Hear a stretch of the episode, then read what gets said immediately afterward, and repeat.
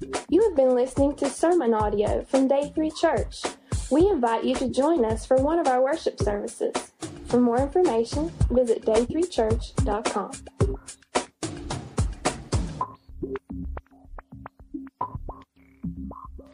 Listen to the words of Jesus. Jesus says uh, this in Matthew You serpents, you brutal vipers, how will you escape the sentence of hell? That's Jesus talking.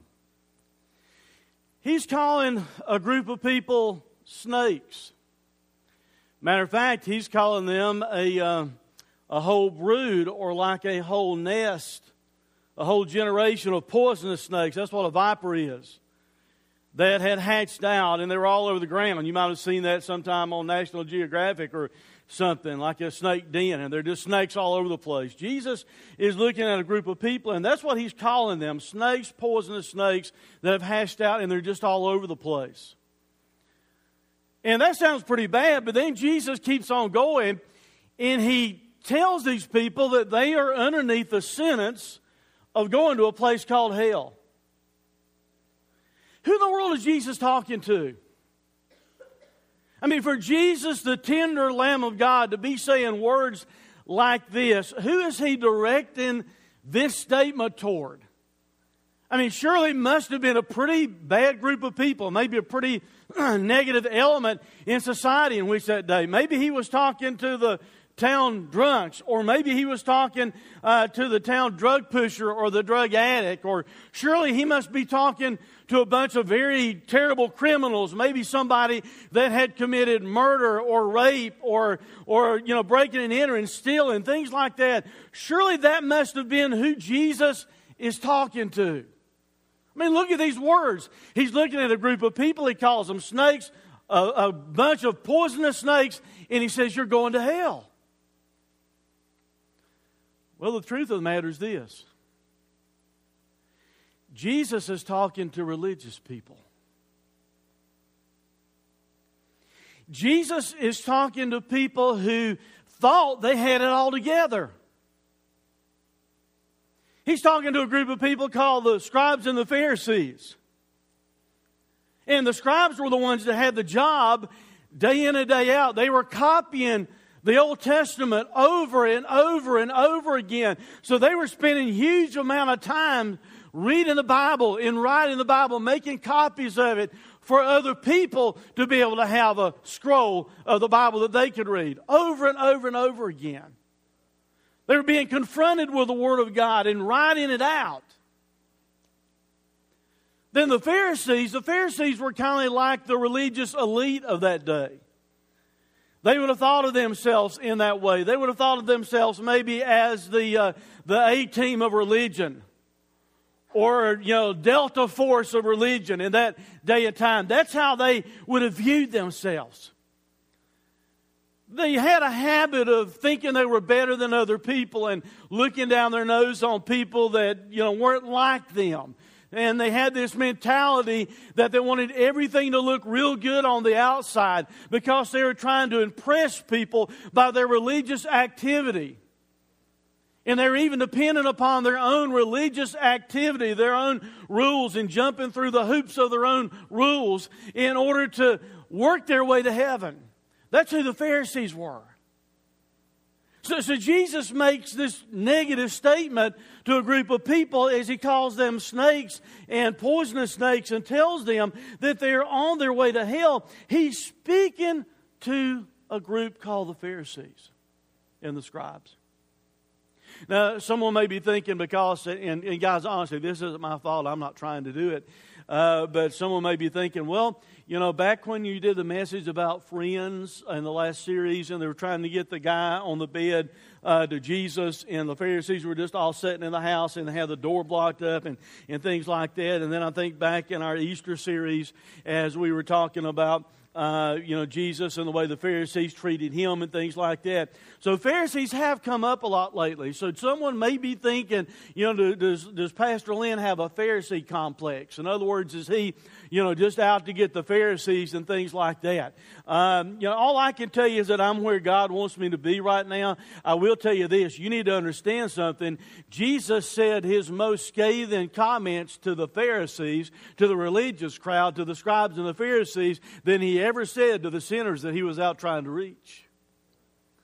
So I think the fact that Jesus did that, we might ought to sit up and take notice in the church and in this day and time that that's a group that Jesus really made a lot of scathing comments to.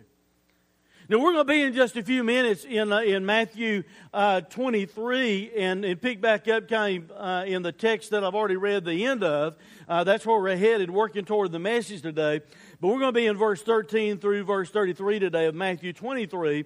But before we do that, uh, what I want you to do is get some background by looking at the very first part of this chapter. And I'm not going to comment a lot about this. I just want to read it to you as background to help you understand Jesus' attitude toward the Pharisees toward those that thought they could work their way to heaven, toward those that thought they were religiously better or the religious elite. Before Jesus ever called them snakes and told them they're on the way to hell, look what he said in verse 1 through 7. Then Jesus said to the crowds and to his disciples, The teachers of the law and the Pharisees sit in Moses' seat, so you must obey them and do everything they tell you. In other words, he's saying you need to kind of honor the position.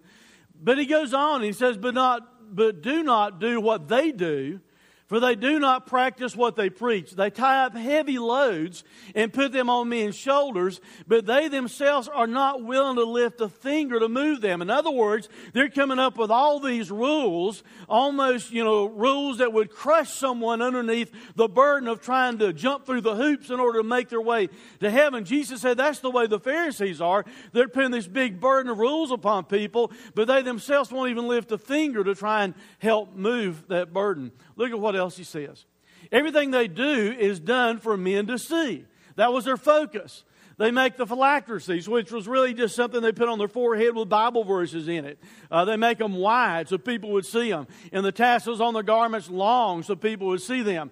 And they love the place of honor at banquets and the most important seats in the synagogues. They love to be greeted in the marketplaces and to have men call them rabbi. See, that was their focus, that was their mentality. They were trying to please men and they wanted to look very religious to other people so people would look up to them. And all the while they're looking down upon people and putting all these big rules upon them. Now, like I said, we're going to pick up in verse 13 in just a moment, and then I'm just going to read those verses as we go through the message. I'm not going to read them all uh, at one time. Uh, on the screen, we've got the New American Standard uh, updated version today instead of the NIV. I just like the way it uh, said it, so that's what we'll have on the screen in just a minute. The series that we're doing, you're fully aware of, if you've been coming, is this. We're doing a series entitled You Think It's Hot. And we're not doing this just trying to be coy or cute because July is a hot month. We're doing it for a very real reason, and that is there's a real place called hell. And we need to understand that Jesus said there's a real place called hell. So, guys, here's the deal on that. Let me just kind of throw that out front. I, I don't care what Professor so and so might say about it just being a figure, you know, a speech or whatever. If Jesus says it's a real place, I'm going with what Jesus says, okay? I think Jesus knows more about it than, than anyone else, no matter how many third degrees they may have after their name. So I'm just going to believe what Jesus said, that there's a real place called hell. And the purpose of this series is this. If you don't know Christ as your Savior, the reality of a real place called hell ought to wake you up to the fact that you need to put faith in Jesus. You need to trust in what He did on the cross for you when He paid for your sins by dying. So when you do that, you can have everlasting life. If you are already a Christian, it's still a wake up call, as I said last week, because as Christians, we have friends and family and acquaintances who need to trust in Jesus, who are in danger of going to a place called hell. So we need to wake up and do something about it and try and reach them because of the reality of a place called hell. What we're going to look at today are some woes. Jesus pronounced several woes in this passage of Scripture that we're going to read. And I'm going to put these woes in about four main categories. Uh, the word woe is kind of a term of lament. It, it means this it's a primary exclamation of grief. It's like Jesus was heavily grieved over the way the scribes and Pharisees were acting. Uh, it's not just that he is, you know, telling them what's what. It's not that he's just looking at them and saying, you're messed up in your focus. You're messed up in what you're doing. It's not like Jesus was just trying to be a holier than thou and condemn them, although Jesus is holier than thou because he's God in the flesh. It is this. Jesus was actually grieved in his heart because of their approach. Their approach would take them to a place called hell. Their approach was leading others to a place called hell. So that's why Jesus gives this exclamation of grief, these woes. And we're going to break them up into like four main categories this morning. Here's our, our first category. Our first category is this religious, the people like the Pharisees are religious, but they can be a hindrance to the salvation of others. That's a general woe that Jesus gives out. He really gives three that we're going to talk about right here, and each one of those can be fit in this category. You can be religious, but still be a hindrance to the salvation of other people. And that's generally what Jesus says in verse 13 through 15. Let's look at uh, that again. He said, But woe to you, uh, scribes and Pharisees, hypocrites, because you shut off the kingdom of heaven from other people. For you do not enter in yourselves, nor do you allow those who are entering to go in. Now, this next verse, verse 14, is in brackets, and the reason that is the case, in a lot of the manuscripts, verse 14 is not found. In some of the old original manuscripts, verse 14 is found. Some translations include it, some translations do not uh, include it. If, uh, if you are reading a translation that includes verse 14, then Jesus gives eight words woes. If you're reading one like the NIV that gives seven uh, of the woes, uh, then that's what's there because verse 14 is left out. Maybe there's an illustration that takes place in the number of woes. Seven is the number of perfection or completion. So just maybe Jesus is looking at the Pharisees and the scribes and here saying, You're completely messed up. Because he says seven times to them this woe. Or if the version we're using today, the New American Standard updated version, where it has eight woes included, and the King James had eight woes included in it, maybe it's this. Maybe Jesus is saying you're completely messed up plus one. You know, one to grow on or something. Uh, because he gives eight woes, depending on the translation that you're looking at. But he goes on, he says, Woe to you, scribes and Pharisees, hypocrites, because you devour widows' houses, and for a pretense you make long prayers, therefore ye will receive the greater condemnation. Woe to you, scribes and Pharisees, hypocrites, because you travel around on sea and land to make one proselyte, and when he becomes one, when he becomes your follower, and he becomes a proselyte, you make him twice as much a son of hell as yourselves. So let's kind of look at each one of those woes for a minute and see how even religious people can be a hindrance to someone coming to know Christ, to someone being saved and going to heaven one day. First of all, you can be a hindrance when your doctrine is messed up. If your doctrine is messed up, that will be a hindrance to the salvation of other people.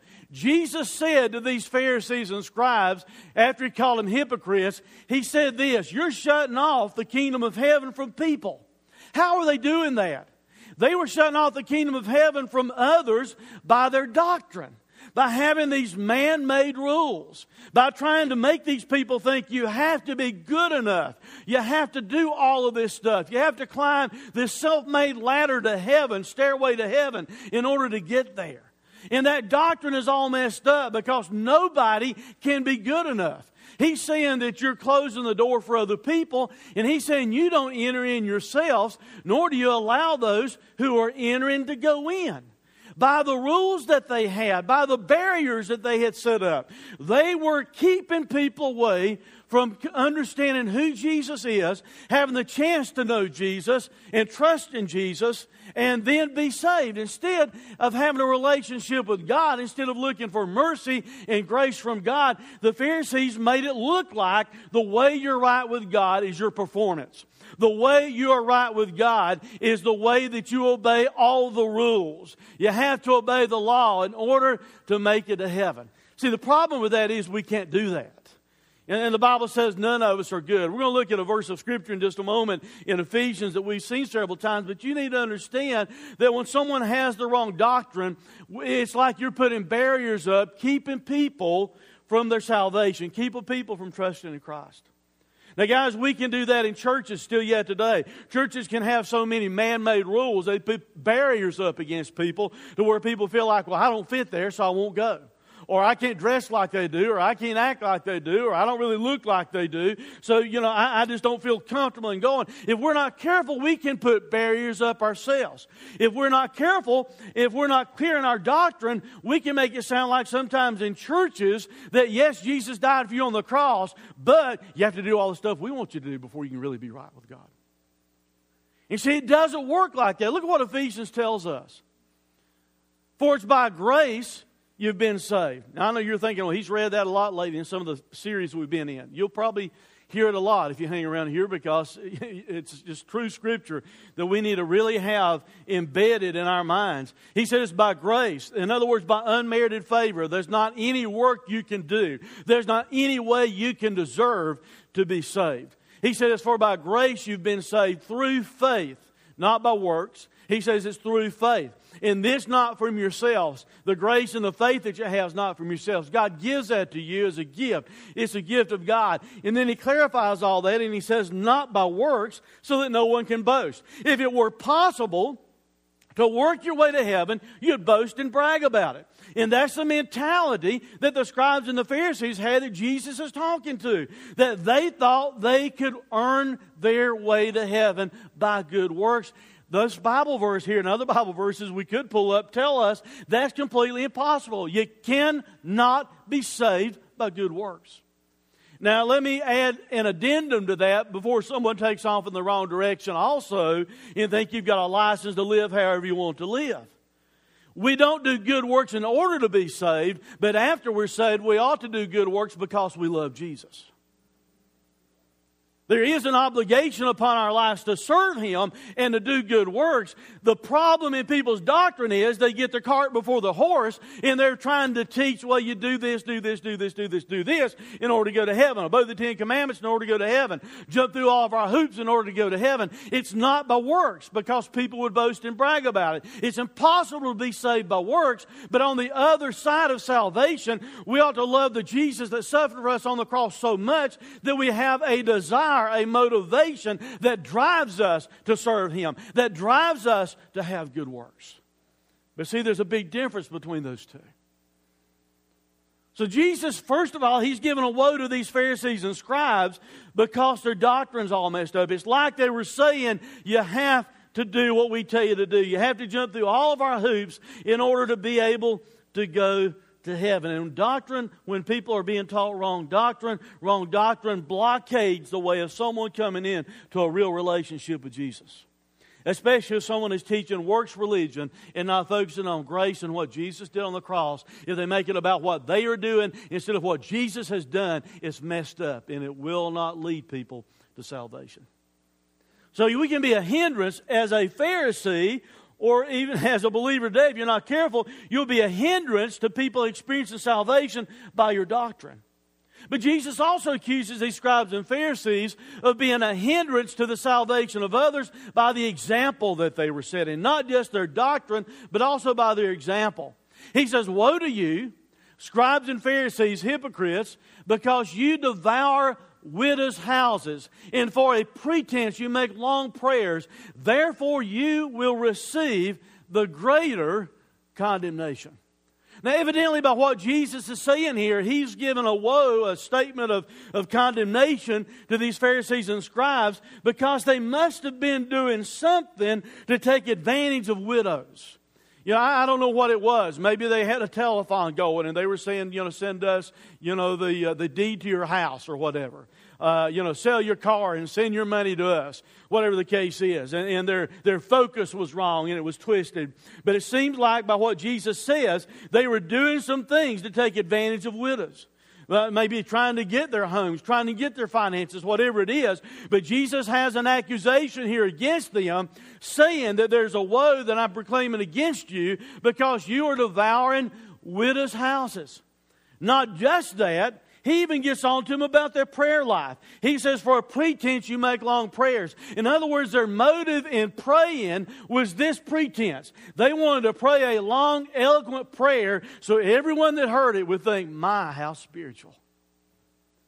You know, my, how, how wonderful that person is. Listen to that long, eloquent, beautiful prayer that they pray. Now, guys, there's not anything wrong with long prayers. The Bible tells us to pray without ceasing to have an attitude of prayer all the time. There's not anything wrong with someone being able to pray eloquent prayers unless their motive is instead of talking to God, they want other people to hear them. They want other people to be impressed by them. And Jesus gives them a woe because of that, because of the, the example that they're setting. You see, wrong doctrine will produce wrong disciples.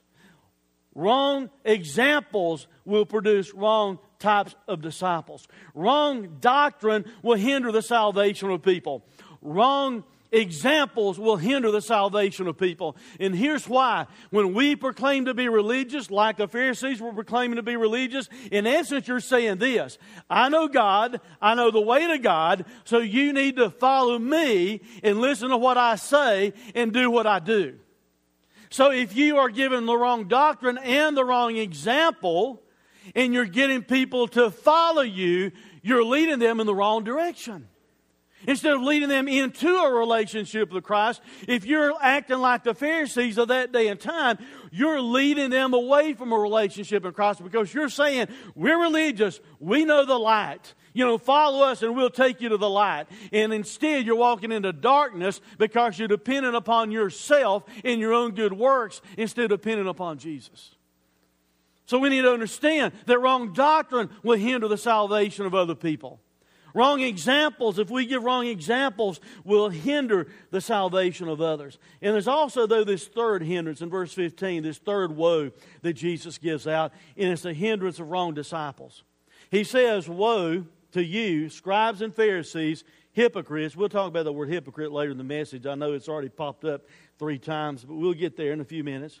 He says, Woe to you, scribes and Pharisees, hypocrites, because you travel around on sea and land to make one proselyte, and when he becomes one, you make him twice as much a son of hell as yourselves. Wow.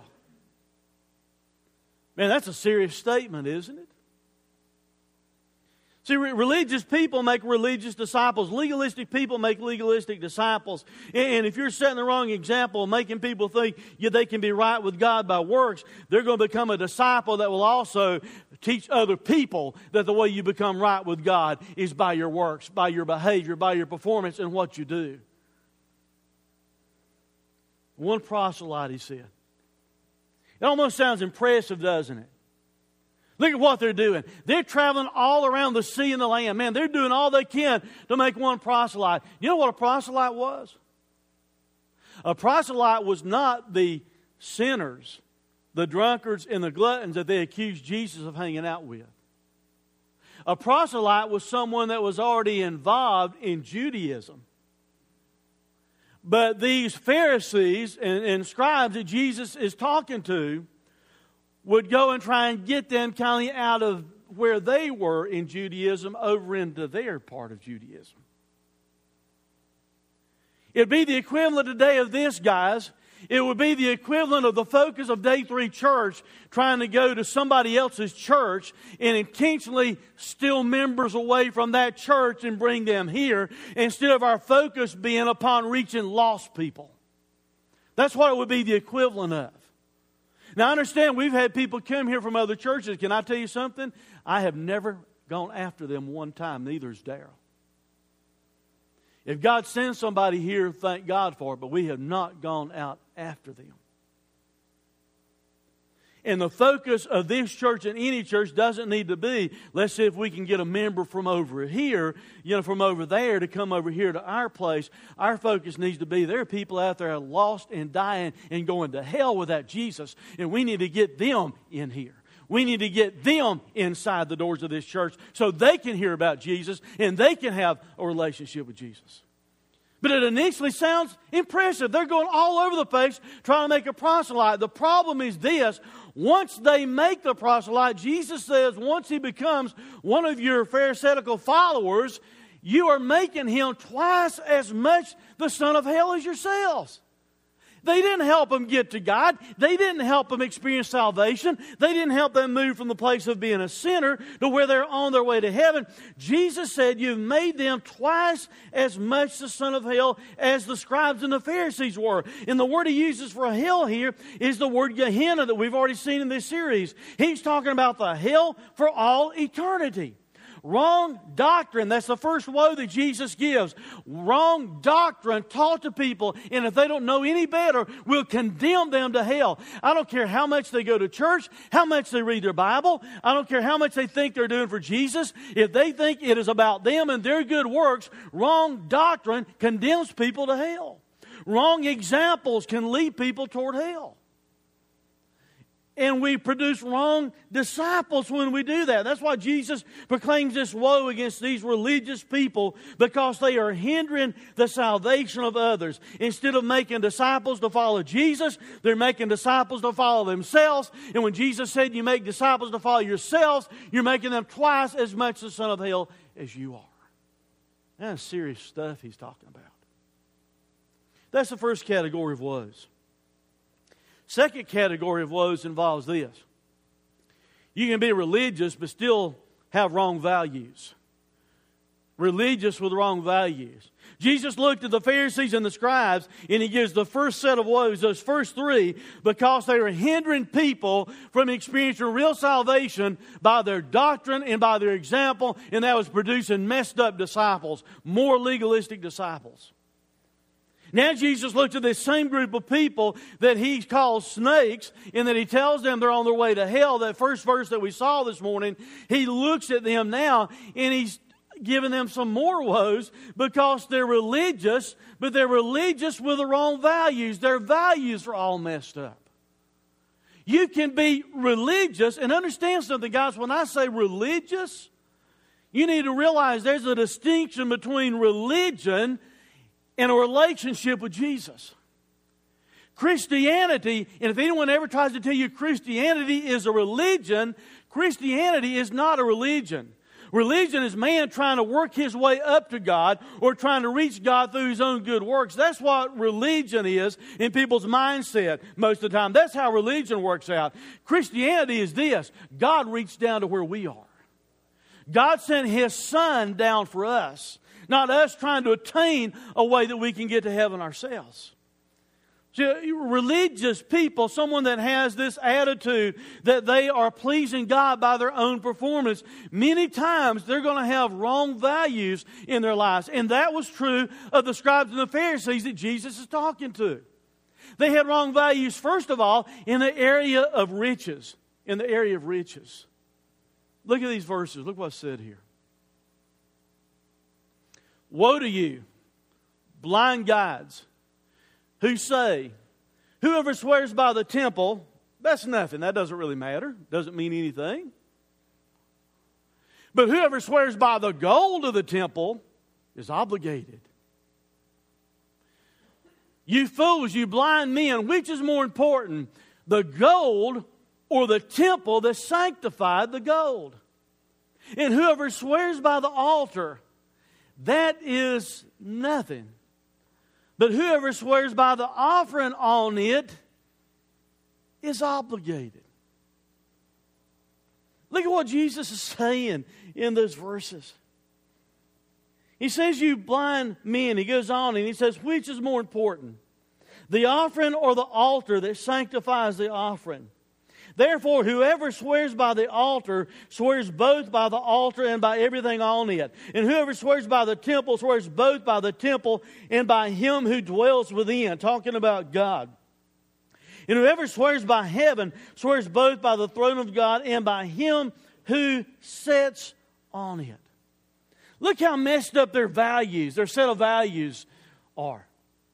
Their value was this the gold the gift is more important than the temple or the altar, either one. In other words, if, if you go swear by the temple itself, that's not really important. But if you swear by the gold, by the money, guys, you realize how many churches make it more about the money than they do the ministry? Now, understand something clearly. God tells us to tithe, and we're supposed to tithe. And I'll tell you up front, if everyone that attended Day 3 Church would tithe, we would have no problem doing all the ministry that God wants us to do. God tells us to tithe. But for us to have the focus that our bank account is more important than the souls of people is a doctrine out of the pit of hell. It can't be about the money. And that's what their focus was about. Jesus said, You're messed up in your value concerning riches. It's like the money's more important than the ministry, than the temple. And he's condemning them for that. He's calling them because they have that type of attitude. Jesus calls them blind guides. The word for blind means opaque, as though it was smoky. By analogy, it means someone that's blind, either physically or mentally. The word guide uh, means a conductor in the Greek, someone that's a leader, someone that's a teacher. I mean, think about that a minute. If you're wanting to follow somebody, in, in this particular case, you're trying to follow someone that's going to help you miss hell and get to heaven, do you want to follow somebody that's blind? somebody that can't see? Guys, I don't know a blind person is going to be too good of a guide. And someone that is spiritually blind, that's what Jesus is accusing these groups are of. If they are spiritually blind, I don't know, I want to be trying to follow them, trying to think I'll get to heaven by following them because they're in the dark spiritually still. That's what Jesus is saying. He calls them blind guides, blind men. They're, they're wanting to be leaders and teachers, but Jesus said they're blind, and we need to be careful about following them. They were blind to what was most important. They were more focused on the riches than they were what was really, truly important. You see, here's the deal if, if you look at it in the right perspective. The only thing that sanctified, this is what Jesus said, the only thing that sanctified the gold or made the gold holy was the temple. But you need to keep following the progression out. The only thing that makes the temple holy is God. The temple was just a building if it were not for God. His presence in that temple in that day and time, when God still dwelled in the temple, was what made it important. When God dwelled in the tabernacle, that's what made it a special place. If you're a Christian, the only thing that makes you special is God living in you because you've trusted in Jesus. The only thing that makes us set apart and holy to God is that God is living in us. But these men had really messed up values. That's why Jesus is calling them blind guides, because they were completely messed up. They thought, oh, you know, let's swear on the gold and that means something. Swearing on the temple don't really mean anything. What made the gold special was the temple. What made the temple special was God. What made the thing, the gift that was placed on the altar special was the altar. What made the altar special was God. You need to understand that. The gift or the temple or the altar or the gold, none of that meant anything. None of that was special. None of it was sanctified. None of it was set apart. None of it was holy except for God. So their focus is wrong. See, he, used, he, he, explained what sanctified was. He used the word sanctified, and, and the word sanctified means to make holy. To make holy. And God's the one that makes things holy. Not us, not the temple, not the gold, not the altar. Really, if you read into this, everything that Jesus is saying, he's saying this. You don't need to focus on the gold. You don't even need to focus on the building. You don't need to focus on the altar. You don't need to focus uh, on the gift that's on the altar. Your focus, your value needs to be on God. On the fact that God is what makes a difference. God is the one that's holy. God is the one that changes things. God is the one that changes lives. And because they had all these messed up values, Jesus called them fools. Fools. Look what the word fool means. Moros, we get our uh, English word moron from it. It means dull or stupid, as just shut up, heedless, It means morally to be a blockhead. You ever call anybody a blockhead? Yeah, that's what Jesus called this group of people. You bunch of blockheads. You're, you're stupid. You're dull. You don't understand things. You've got it all twisted. Your values are wrong. You think swearing upon the gold and everything's really important, but all that's messed up. That's wrong. That's not what your focus should be. And you want to know what was really twisted about their values? Here's a little background to this that I found when I studied this passage of Scripture that really shows you how messed up their values were. They came up with this mentality, this system of swearing upon the gold instead of the temple because they thought if they swore upon the temple or the altar, they were obligated to do it. So they thought, we'll still sound spiritual. We'll still have something we'll swear on. We'll swear on the gold or on the gift, and that'll still sound like it's spiritual because it's connected to the temple. But since it's one step further away from God, I'm going to swear on the gold instead of the temple. And that way, if I decide to break my vow, I have an out. That's how twisted their values were. That's where they said, oh, it don't matter if you're, you know, it's not a big thing to swear on the temple, but now if you swear on the gold, and they were playing mental games to where they thought, all right, if I swear on the gold, it's not as big as swearing on the temple. It's one step further away from the presence of God. It's not as big as swearing upon God, so it won't matter if I break my vow. The problem is, Jesus said, the Bible says, you better keep, keep your foot when you come to the house of God. Because if you make a vow, God expects you to keep it. And Jesus more or less says here there's no vow that you can make that doesn't attach itself to God when it comes to a spiritual basis. He's saying the temple, the altar, the gold, the gift, the throne of God, heaven, guess what? It's all connected to God. Their values were messed up. Not only were their values messed up in riches, their values were also messed up when it came to righteousness. Righteousness. Jesus said, Woe to you, scribes and Pharisees, hypocrites. For you tithe mint and dill and cumin. Now, in the Bible, there's no direct command anywhere to tithe mint and dill and cumin as far as being just by itself. Tithe these things. They would tithe of the agriculture, they were supposed to tithe of their increase, but they're not told specifically to tithe in these small increments. And here's the deal they were focusing on small stuff, tithing the mint, the dill, and the cumin. Jesus said, You've neglected the bigger stuff. You've neglected the weightier provisions of the law. You're focused on the small stuff like tithing mint and dill and cumin, just a little spices. You're focused on that thinking you're jumping through legalistic hoops that will make you look good in front of other people.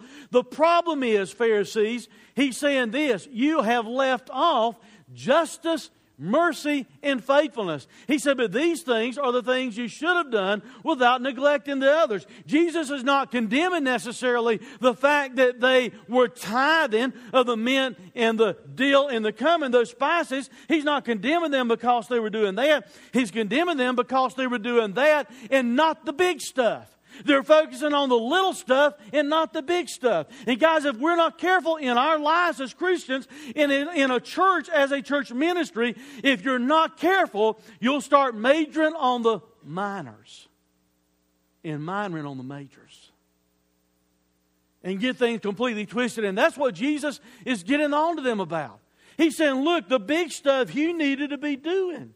You needed to be focusing on justice, treating people right, on mercy, having compassion in your heart for other people. You need to be focused on faithfulness and on your faith instead of just these legalistic things of being sure that you tithe these little bit of spices and patting yourself on the back because you tithe all the way down into these little bitty increments.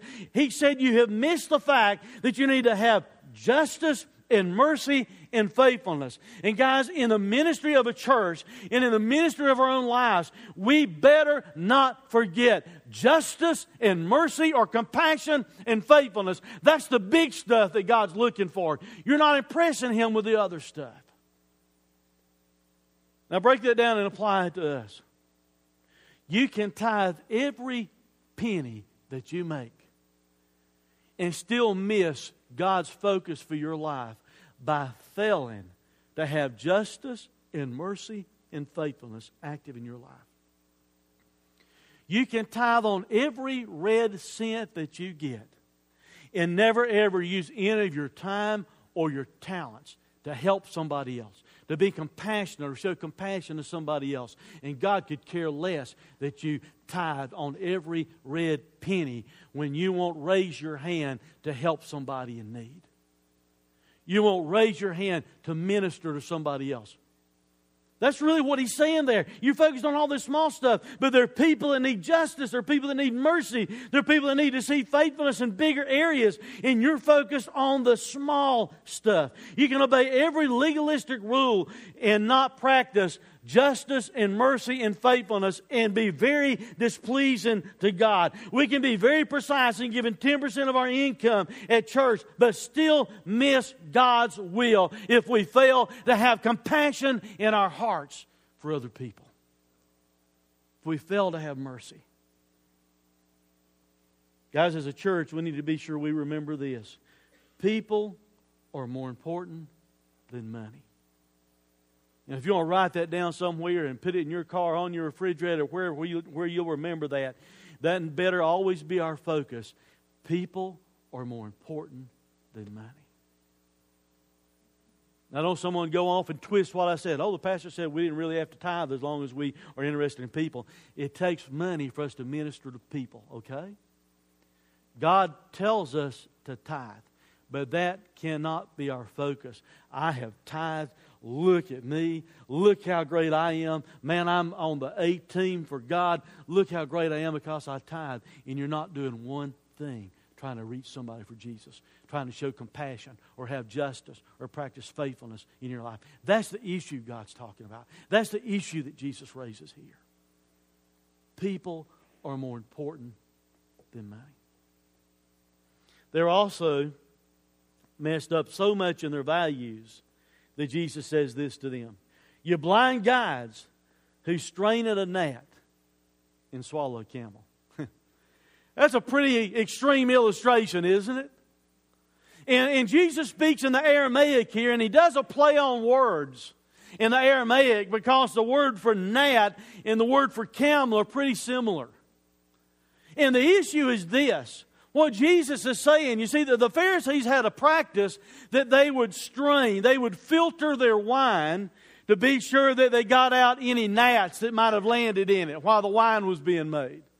So they would be sure they would filter it. So in the process of drinking their wine, they wouldn't swallow a gnat, which was considered an unclean insect. So they're there meticulously looking for gnats in the wine. And Jesus said, While you're so focused on the small stuff, you swallowed a camel. and the camel was also an unclean animal, and the camel was the largest animal in that part of the area in the Middle East. So Jesus said, You're focused on this little minute thing, thinking that makes you okay with God, and you're missing the bigger issue over here of justice and mercy said you're focused on something very small, and the whole time you're swallowing a camel. Guys, we need to avoid that. You need to avoid that in your life. Our church needs to avoid that.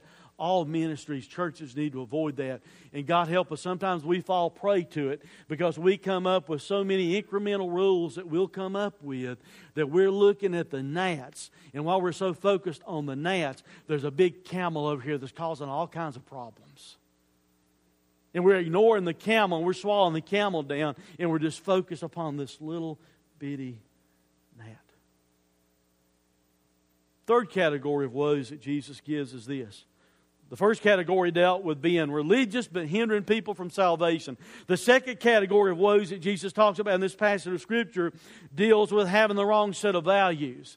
Thirdly, Jesus gives a woe that talks about this. He tells the Pharisees, You're religious, on the outside, you want to act like you're religious. You want other people to think that you're religious. You want to appear godly to people. But he said on the inside, you are filled with hypocrisy. Look how he, how he describes this in these verses. Woe to you, scribes and Pharisees, hypocrites! For you clean the outside of the cup and of the dish, but inside they are full of robbery and self indulgence. You blind Pharisee, first clean the inside of the cup or the dish, so that the outside of it may become clean also. Woe to you, scribes and Pharisees, hypocrites! For you're like whitewashed tombs, which on the outside appear beautiful, but inside they are full of dead men's bones and all uncleanness. So you too outwardly appear righteous to men, but inwardly you are full of hypocrisy and lawlessness. See, in those verses, Jesus gives two big illustrations. Before that, he calls them hypocrites again. I told you we would bring it up. He, he, seven times he calls them hypocrites in this passage of Scripture. Here's what the word hypocrite means it means an actor under an assumed character. Uh, the way we do movies and stage plays today, and all, you have a whole lot of actors with the ability to act and good voices and, you know, whatever the roles they can play. In that day and time, in, in the Greek culture, what this is describing is this you would have just a few actors who would help carry the play out, and they would put a mask on. They'd go on stage and put a mask on, and the same actor would come out and play a different role. So you've got people who are putting masks on and just kind of changing their outer appearance. That's the idea of a hypocrite, an actor under an assumed character, a stage player. The root word means to speak or to act under a false part or a false pretense, to be a pretender.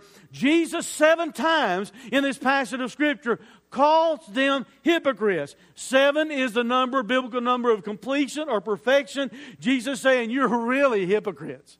He's saying, as big time as you can be, you're hypocrites. You're completely, perfectly hypocrites, as he uses it seven times in this passage of Scripture. They were just acting out a role. They wanted to impress other people around them. That's why they're acting out this role. And to describe that, Jesus uses two big illustrations. The first illustration Jesus uses, he talks about cups and dishes. We read the verses a moment ago. He said, You clean the outside of the cup, and the inside of the cup and the dish is still nasty. Now, think about the mentality of that, the logic of that. How many of you would like to go eat in someone's home? And while you're eating in someone's home, you walk in and there's the china cabinet and you know, does you see the side of the bowls and the side of the cups and man, all looks pristine, it looks beautiful. And then they pull it all out and they set the table and get ready for you to sit down and eat. And as you walk over to the table, you can see the sides of all this wonderful looking dishes and, and cups they have out. And when you get close enough and you look down inside, it's nasty. It's not been washed the last hundred times they used it. They just washed the outside. We should have done a living illustration today. I should have said, guys, we're going to feed you a meal upstairs. After we're done, and I should have taken you upstairs and had nasty plates on the inside. I mean, would not that affect your appetite a little bit? Pastor friend of mine that pastored up in the mountains in Wilkes County years ago was out visiting, and the family invited him to eat. So he sat down to eat with them, and he's sitting at the table. And uh, while they were eating, you know, one of the kids sneezes, and out comes some snot, and, and the kid does this, you know, and wipes his, across his arm. And the mother fusses at him and says, "Don't do that." Say, "Get that dish rag over there and wipe your nose." The dish rag. My friend thought, I don't know if I want to eat or not. That, that's the mentality of these Pharisees. They wanted the outside to look really good. The problem with having the outside clean, the inside was filled with corruption. He, he said extortion, robbery, things like that. That's what was on the inside. You might look pretty on the outside, but on the inside, you're corrupt. So Jesus said, What you ought to do is this wash the inside first. and then wash the outside. I mean, practically, think about the logic of that. You know, if, if, you're washing dishes by hand, and we don't do that anymore, we've all bought dishwashers and we just shove them in, you know, and, and we depend upon that. But think back when you used to have to do it the old fashioned way. If you're to wash the outside of the bowl or the cup first, and then wash the dirty part inside, what's going to happen? When you wash the dirty part inside last, the dirtiness that you just tried to wash on the inside is going to get over on the outside that you've already cleaned. So you would wash the inside first, rinse that out, wash the outside and everything, and that way you really have a clean vessel. And, and guys, what Jesus is saying is this we need to let Him clean us from the inside out. It doesn't work the opposite way. Some people think if I just change my behavior, if I can straighten up my life on the outside, everything will be great. The problem with that is this the inside is going to spill out and make the outside dirty. The only hope you have of having a clean life is to get Jesus in your heart, trust in Him, let Him clean you from the inside out, and what happens on the inside will affect the outside. It doesn't work the other way. So Jesus uses this illustration about how these Pharisees were acting. They were wanting to clean the outside because they wanted people to be impressed by the outside, but on the inside, they had corruption in their hearts. Jesus used a second illustration here. He talks about tombs or graves also. We read the verses a moment ago. He says, Woe to the scribes and Pharisees, hypocrites. And he said, Here's what you're like. You're like a grave that looks pretty on the outside. It's been whitewashed on the outside. They had a practice in that day and time where they would take lime and wash the outside of the, of the tombs, trying to make them look pretty. Sometimes they would do this. Sometimes when Passover was coming and people would be traveling in, pilgrims, Jewish followers, would be coming in from all outside the area who would not know where all the graves were. And if they touch a grave, they'd be unclean and they couldn't participate in the Passover. What they would do is this they would go out and take lime and they'd put a white marking on the outside of the tombs so people would not, from the outside of the area that did not know where the graves were, accidentally step on a grave or touch one and then be unclean and not be able to partake of the Passover. So that's part of the practice that they were doing. Or sometimes they were just trying to make the grave look good, taking lime and whitewashing it on the outside. Jesus said the problem with that is it's still a tomb, it's still a grave, and on the inside there's corruption. They're dead men's bones rotting on the inside of the tomb. And all you're trying to do is dress up the outside. And inside, you are full of hypocrisy and lawlessness. And the word full means literally swelling out. And Jesus is accusing them of just being interested in how the outside looked when on the inside, their hearts were not right. That's why Jesus had so much negative stuff to say to the Pharisees. Guys, how does this apply to us today? Here's how it applies to us. If your focus in your life concerning God is that you want to put on a fake display on the outside, be a hypocrite, put on a fake display, be like a cup that's clean on the outside and on the inside it's nasty. Be like a grave that's whitewashed on the outside, on the inside is rotten in bones. If your focus is you just want to be looking good on the outside so other people will think good of you, your relationship with God is screwed up. Here's why. You can put on the show on the outside, and you might can fool some people part of the time. The old saying is you can't fool everybody all the time. Because sooner or later, what's on the inside is going to pop on the outside. But the real deal with that is this it doesn't matter how much you dress out the outside, God sees right into your heart. He knows what is there. And that's why Jesus goes to this length to put down, to, to put in place the actions of the scribes and the Pharisees because they were snowballing and misleading a whole culture of people to follow them. And they were going to follow them all the way to a place called hell because the last woe that Jesus gives here is this Jesus gives a woe to this group of people because they might have been religious, but they were condemned. Look at what he says. Woe to you, scribes and Pharisees, hypocrites! For you build the tombs of the prophets and adorn the monuments of the rich. More exterior stuff they were doing, trying to look good to other people. And you say this, well, if we'd just been alive when our fathers were alive, our forefathers were alive, and they were persecuting the prophets and killing the prophets and things like that, well, if we had just been alive then, we would not have been a partner with them. We would not have participated. We would not have helped kill the prophets. We're much better than they were. If we'd been alive then, it wouldn't have been like that. We wouldn't have helped them do it. And they think by saying that, they're kind of bettering themselves. Look at what Jesus says. So you testify against yourselves that you are the sons of those who murdered the prophets. See, it didn't impress Jesus. Oh, we wouldn't have done it, Jesus. Had we been back then, we wouldn't have done it. Jesus said, No, but you just admitted you're the sons of the ones that did it.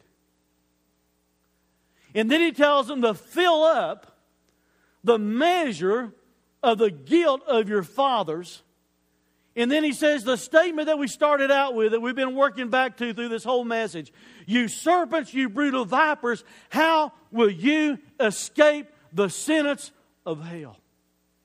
Look at some of the words he used here, and then we'll close. The word fill up means to make full or to cram a net full, room for a few more fish in the net. It means to level up a hollow place, You're going to fill it in with dirt. Jesus looks at these Pharisees and scribes who are claiming we wouldn't have been like them. He said, Hey, you just identified yourself with them, that they're your fathers, you're their offspring. So why don't you just go ahead doing what you're doing, acting like you're acting, cleaning the outside, not the inside, being religious hypocrites. Just keep doing that and go ahead and fill up that judgment that's waiting. Level it up. Then he calls them serpents or snakes the word literally means sharpness of vision. I think Jesus did that as a play on words also because he's been calling them blind guides all the way through the text. They think they can see, they think they have a sharpness of vision. The word also means sly and cunning, an artfully malicious person. It is also a word in the Bible that is used for Satan. He looks at the religious crowd and he calls them Satan. And he says, How are you going to escape the sentence, the judgment? That's what the word means literally, of hell. The eternal, everlasting hell. After everyone is brought up before the judgment seat, Someone dies lost right now. They go to a place called Hades, the hell for now. The only hope they ever have of getting out of a place called Hades is to appear at the judgment seat.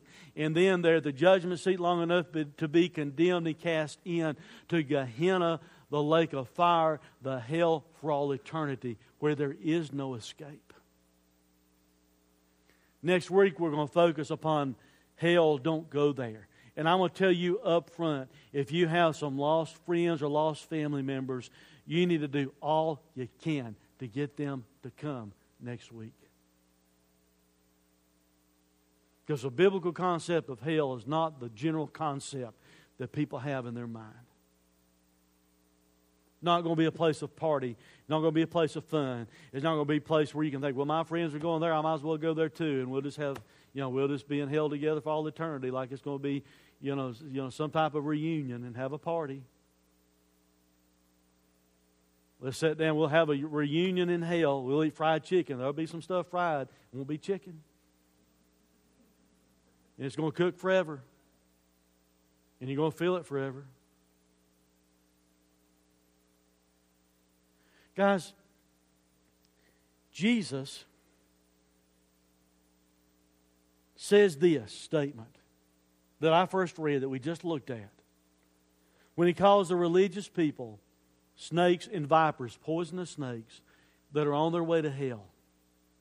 Jesus says this to people who are dependent upon their own religious activity instead of trusting in Him. Instead of accepting Him as the Messiah. Oh, he had not been to the cross yet, but guys, he had performed enough miracles in their presence that they should have known who he was. The scribes that had been reading the Bible over and over and copying the Bible over and over and over and over and over again should have known who he was when he showed up. The Pharisees that thought they were so religious should have known who he was. He'd given abundant evidence who he was. But instead, they're trusting in their own religious activity. And Jesus says, someone that trusts in their own religious activity is going to spend eternity in hell. So, are you religious? Are you religious this morning? Are you dependent upon who you are? Are you dependent upon your own perceived goodness? Are you dependent upon your own religious acts, whatever they might be, that you think you can perform in order to get yourself into heaven? Because if you are, I've got some really, really, really bad news for you, and it's not my opinion, it's a verdict that Jesus gives. You will go to hell for all eternity.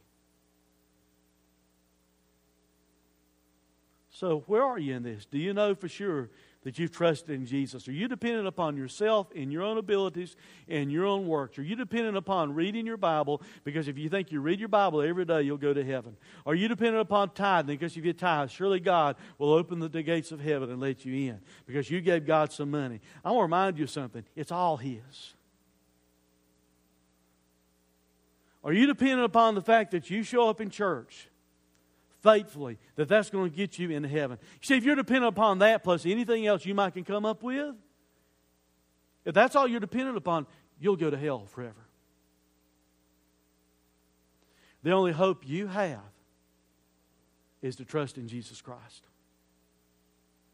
The only hope you have is to receive God's grace. We saw that in Ephesians. Through faith. It's not of works because you'd be tempted to brag about it, is completely through the finished work of Jesus on the cross. So, are you religious? Are you dependent upon yourself in your works? Or are you dependent upon Jesus in his works? See, guys, it really boils down to this Are you religious or have you been redeemed by the blood of Jesus? Let's pray. Father,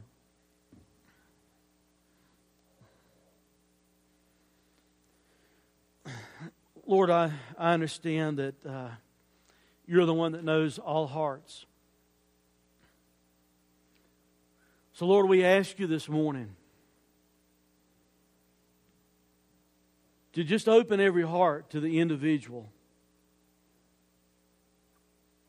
God, help people to clearly evaluate and look inside and see if they really have a relationship with you. God, help people to honestly evaluate this morning if they have been trusting in Jesus and what He did on the cross, or if they have been trusting in their own religious acts, their own perceived good works. God, wake anyone up this morning that's trusting in their own religiosity and help them to understand that Jesus looked at a group of religious people who were dependent upon their own religious activity, and he gave several statements of woe to them. And Jesus told them that they were going to hell forever if that's where they stayed. If they kept trusting in themselves and in their own goodness instead of trusting in Him. Father, if there's someone here today doing that, help them right now to say yes to Jesus. It's in His name I pray. Head still bowed just for a moment before the band plays. It is really a common thing for people at church to have somehow felt like they jumped through a hoop that got them to heaven without really knowing Jesus. Some people just walked up during vacation Bible school with a group of their friends because it seemed like the thing to do in that moment. And they never ever really met Jesus. Some people think because they walked an aisle during invitation and shook a preacher by the hand and, and just, you know, he led them in a prayer of some type, and yet they didn't understand it.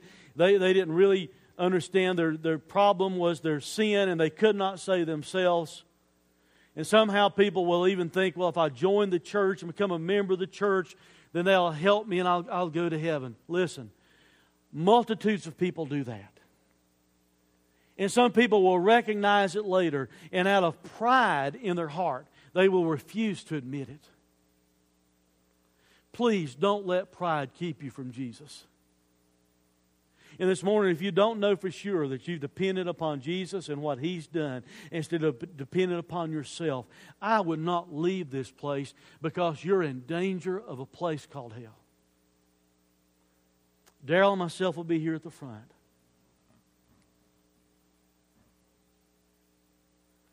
all who know right now without any shadow of a doubt that you know Christ is your Savior, and no one looking around but me and God. If you know without a shadow of a doubt Jesus is your Savior, will you raise your hand? Now, I just saw a group of hands go up, and you put your hands down. I didn't look close enough to see if someone did not bring their hand up, but you know yourself if you could not raise your hand. And if you could not, and you realize you need to know Jesus, Daryl myself here at the front, we would love to tell you about him. Father, use this time for your glory. In Jesus' name we pray. Amen. You are listening to sermon audio from Day 3 Church. If you have any questions about God, faith, or our church, email us at info at day3church.com. And for more information, find us on the web at day3church.com.